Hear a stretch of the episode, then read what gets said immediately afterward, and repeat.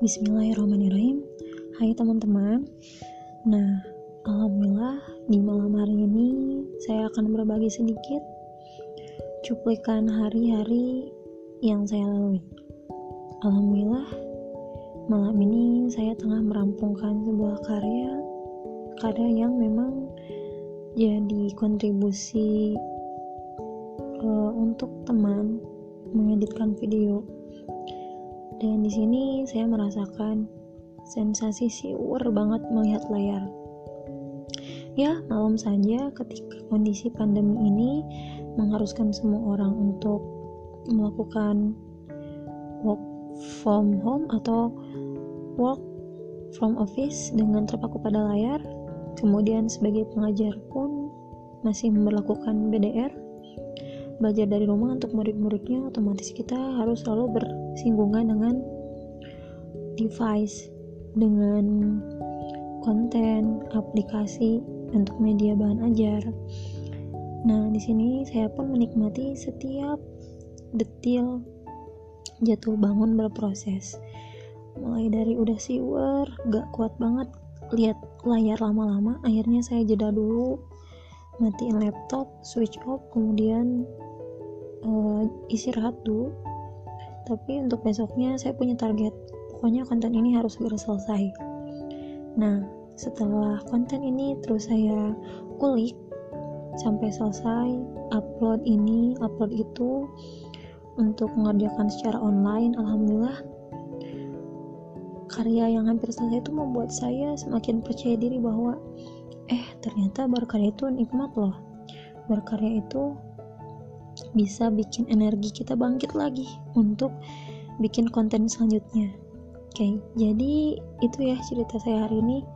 Mudah-mudahan teman-teman pun bisa uh, tetap semangat menjalani tantangan masing-masing meskipun kita masih terpisahkan oleh jarak. Oke terima kasih. Assalamualaikum warahmatullahi wabarakatuh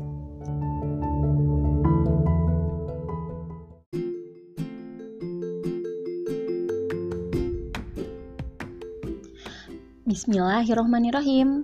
Halo teman-teman, apa kabar? Semoga tetap semangat meskipun masih menjalani belajar dari rumah ya. Oh ya, saya hari ini mau sharing tentang strategi belajar daring. Sebenarnya strategi ini muncul tercetus ide dari akronim LINK Oke, okay, kalau daring kan pasti kita akan berhubungan dengan yang namanya link.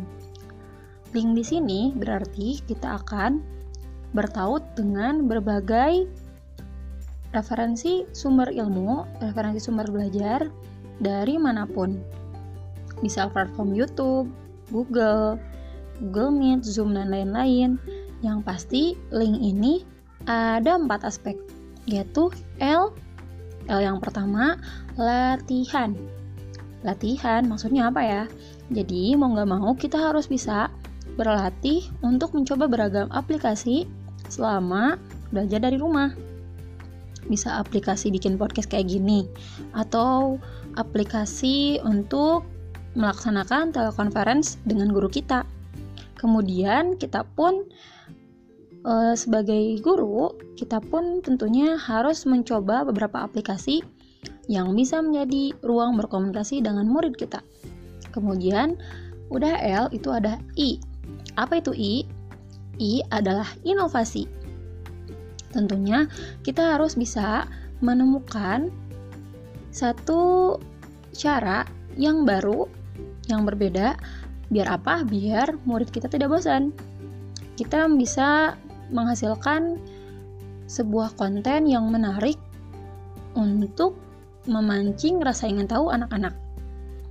Inovasi. Kemudian yang N, narasi. Apa itu narasi?